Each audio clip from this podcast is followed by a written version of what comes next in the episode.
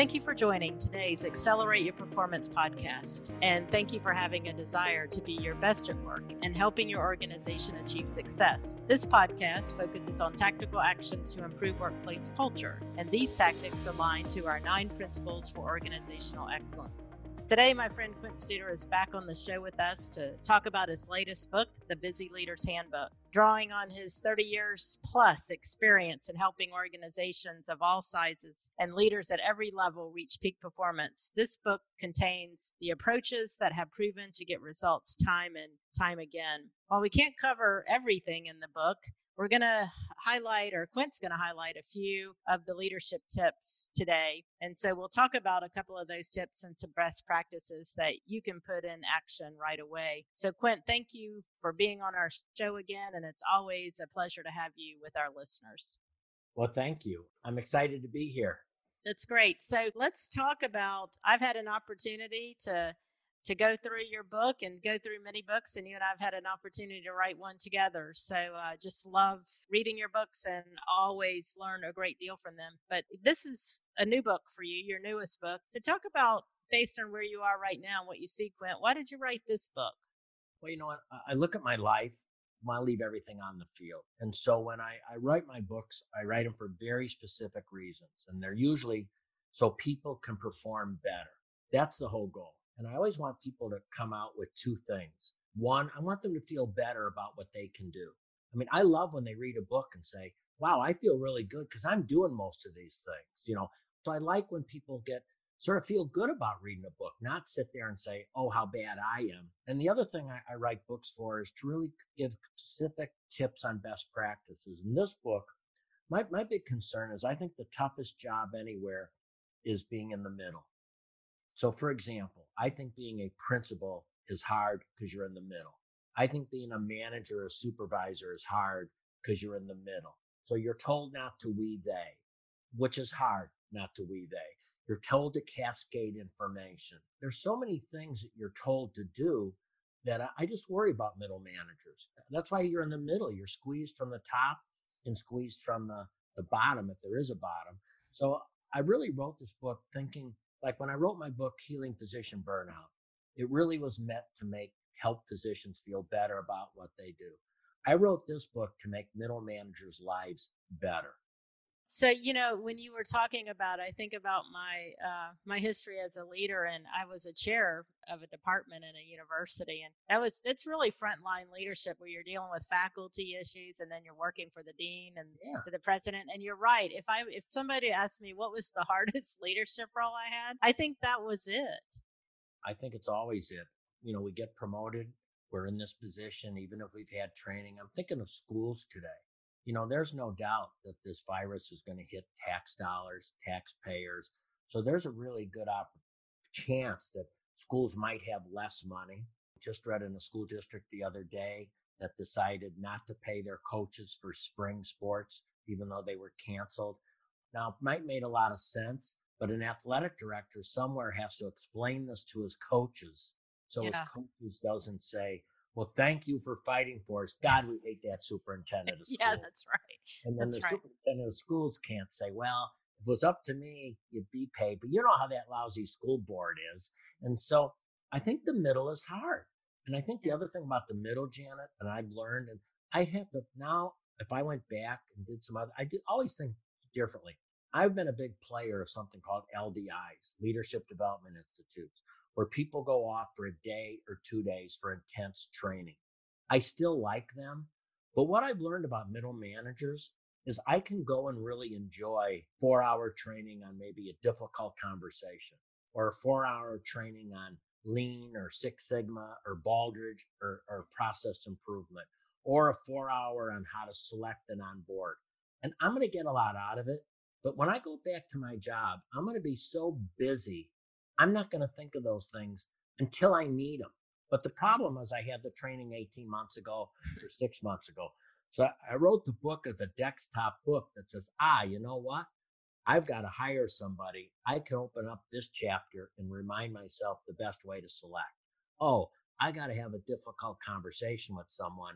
I can go to this chapter and I can read up on how to do that. So I really wanted to make it sort of a desktop guide for managers because most managers are just in time people.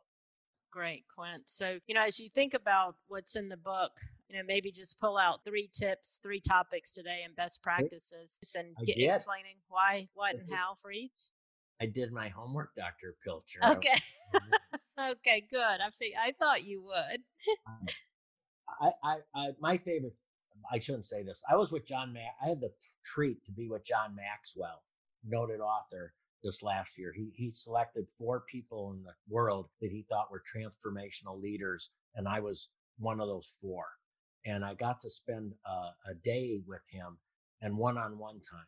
And somebody asked him in the group setting, "What's your favorite book?" And he said, "The one I'm always working on, or the one I just did." Mm. And I sat there and said, Oh, that's sort of not true for me. I have some I like better than others. but I will tell you, this is probably right now my favorite book. And, and, one of the reasons is is just the way it's written. We also have favorite chapters in your favorite book. Mm-hmm. And my favorite chapter starts off right off the bat with chapter one, is it really comes down to be aware, self-aware, and be coachable. Because I, I think that opens the door. It reminds me of healthcare when you're doing CPR on a patient or, or you know, will, will be a mm-hmm. patient. If you don't open up that airway, no matter what else you do, isn't going to work. And I think as a leader, it all comes down to how self aware am I and how coachable am I.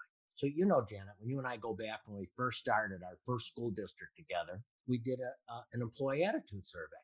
Yeah. And principals got it. And there were 18 principals. Six of them were, wow, these are good principals. Six of them were, they're okay, but they could use some improvement, but they're pretty good. So 12 out of 18 were in this, wow. Mm-hmm. There were about four of them that you had concerns about. But if they really probably put effort into it, they could be better. And there were two that were just train wrecks sitting in that school district. right. And and the, the wild thing about it is when we wrote out the survey, the ones that fought the data the most were the train wrecks.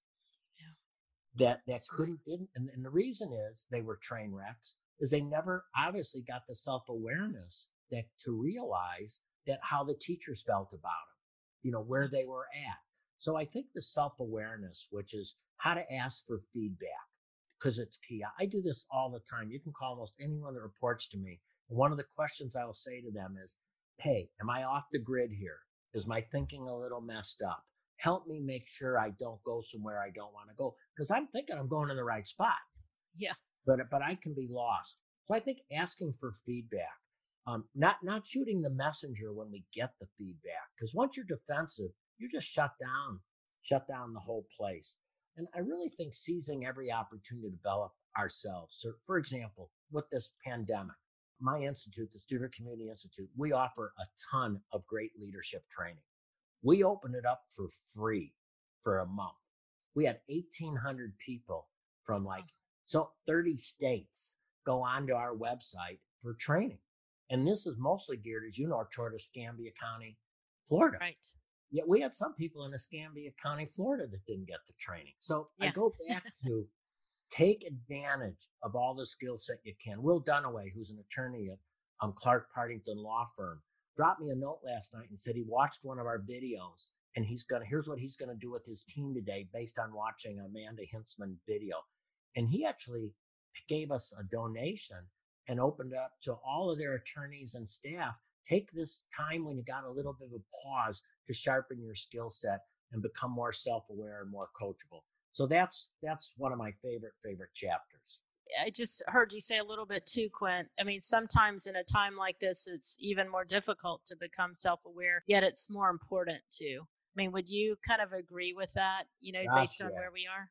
Well, because what happens when you're under stress you notice what's wrong instead of what's right. Mm-hmm. And I did a seven and minute, 56 second video this week to all the employees, just talking to them about what we're going through, what we're handling, but reminding them it takes three positive to every one criticism. Mm-hmm. Because, you know, because cleanliness is at a whole different level, you go into the shops and you think, oh my God, they're so dirty. They're probably not as dirty as we think, but we've changed what we're comparing the bar to or we just we're spending so much time with each other we're yeah. noticing way more what's wrong than what's right That's right. Yes. No, you know, it's because we're so, yeah, I think about, um, I was, I did a webinar yesterday really focused on teaching and learning and to teachers and teachers and what they can do to help parents. And what's, what's happening in classrooms are the classrooms are not behind the four walls anymore. They're becoming very transparent to parent and family. So what seemed to be right may not seem right and parents are more critical now you know just what you're talking about. Yeah parents are you know be careful what you ask for because we want a parent involvement now yeah. when are they going to get out of the classroom? Yeah. And I mean by closer it depends on of course where you work but i'm talking about home and personal relationships. Mm-hmm. i'm talking about because in our shops so many workers maybe because of fear have decided to work less hours so some are working more hours some because um, you know they're zooming. So I, I, guess what I'm saying is I, I just think we, we have to realize that under stress like this, we just te- things tend to bug us that we probably would have not let bug us. So yeah. I keep pushing back to, you know, today I wrote a note to everyone and I said it's National Thank a Coworker Day. I I think I just invented a, a day. but I said thank a coworker. And then I wrote some notes to two coworkers right off the bat to role model. That's one of the things I think we have to be really afraid of is we just, it's those like those monkeys in the zoo that just keep picking at each other all the time. We got to be real careful. We don't wear each other out by noticing what's wrong instead of what's right. Yeah, it's great advice. As we sum up today, Quint, and thinking about your book, and I know this is really a big question, but you know, if there's one thing that you would recommend for people to do to be a great leader, and that doesn't, I always say leaders don't have to be in a position, right? We can, we're all leaders. What would you recommend that we do to be great leaders? I think there's a number of things you can do, but I think we have to spend more time explaining the environment and the I know we can get into the why, the why, the why. I'm I'm even more out on tell the why. But anyway, I, I think what I mean when we say tell the why, it's we got to be much more specific on bringing the external environment into the conversation that we haven't had to do before. But talk about here's what's happening externally, here's how that's happening internally, and based on that, here are some of the actions that we need to take to do the best job we can. Mm. Our message has been we're committed to building your skill set. Even if we end up having to shrink our size, we, some people might have to leave, but we want you to leave with a better skill set than when you came in. So I, I think you have to be a much better communicator than you've ever had to be before. And the other thing, and uh, you said one thing, that's it. We're taking more time practicing messaging because what we're finding is our, me- it's like the game of telephone. So if you're not careful with messaging, if I send a message and then they send a message, because you don't want to always have it come from you, you want to give your managers messages. We're having people repeat back the messaging to us now. So I would do this. If I, mm-hmm. again, going back to we're not paying our coaches at work in the spring. Yeah. I can tell the athletic director we've made that decision. But then I'm going to say, and you know, you need to explain it to the coaches. Oh, yeah, I get it. I will. Well, I'm going to say to the athletic director, I'm one of the coaches now. Explain to me how you're going to explain it.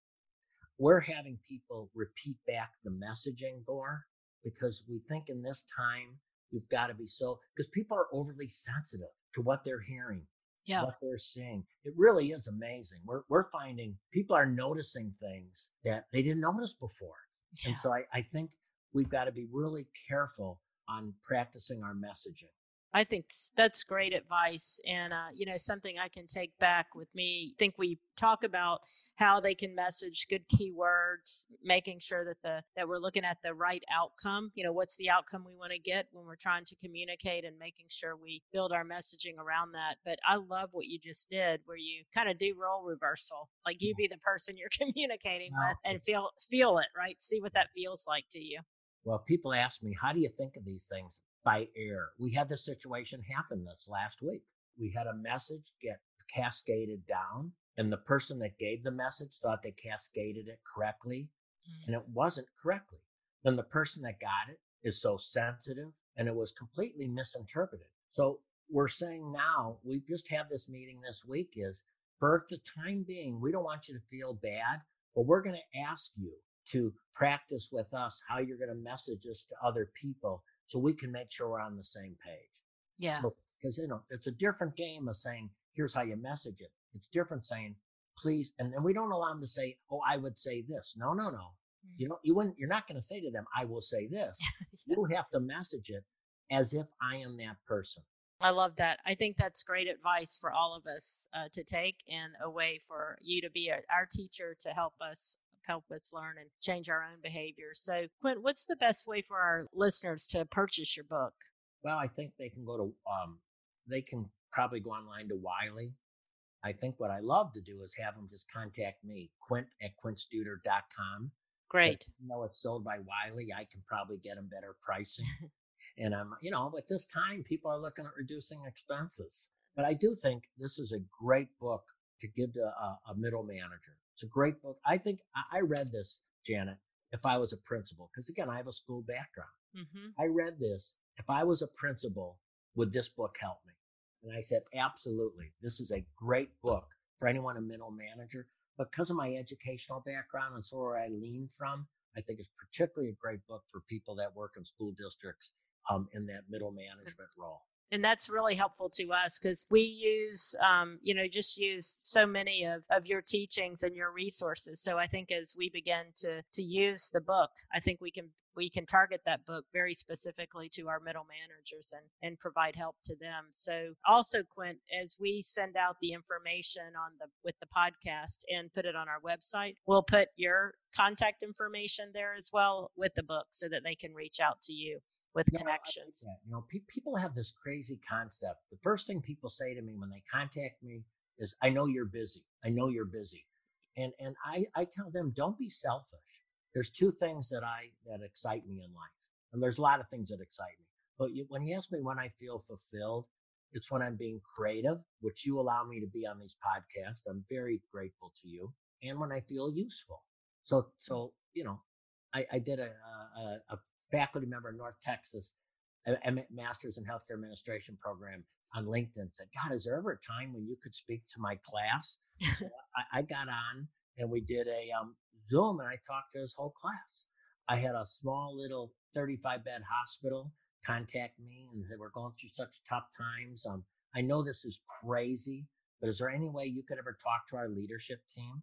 So I'm going to do an hour, talk to their leadership team. Um, the only thing is I do it for nothing. You can't pay me because if you pay me, then it's no longer I'm doing it because I'm passionate and I'm very Yeah.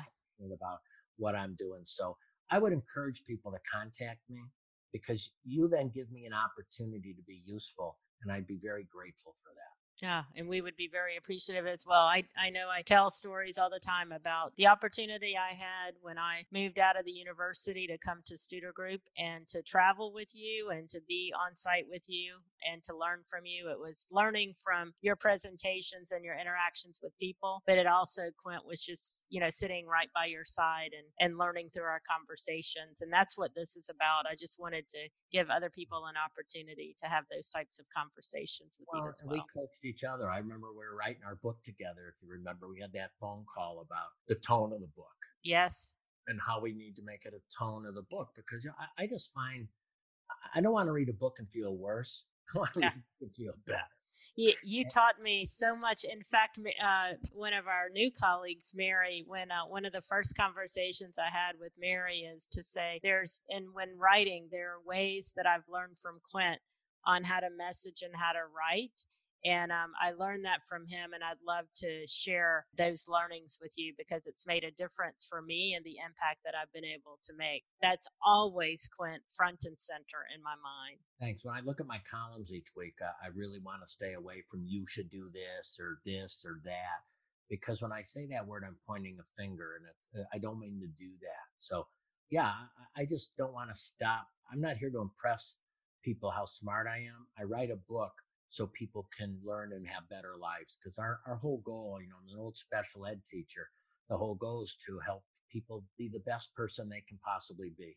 You got it. And that's what we're all about. So thank you, Quint, for being with us today and, um, you know, just really, really uh, being part of our work and the influence of our work and just being with our listeners today. So thank you so much. And I think for our listeners, if you want to do one thing in terms of taking action, get the book, you know, buy the book.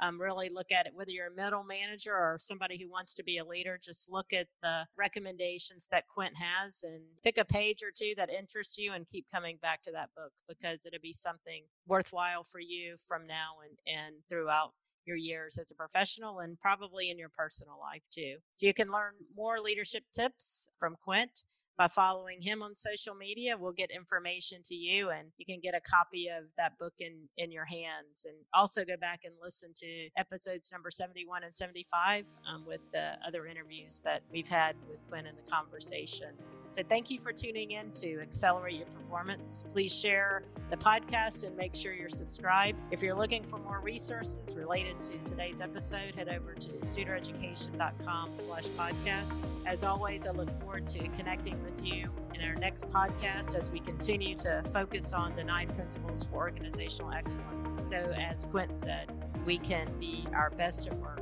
and we can be the best people that we can be. Have a great week, everyone.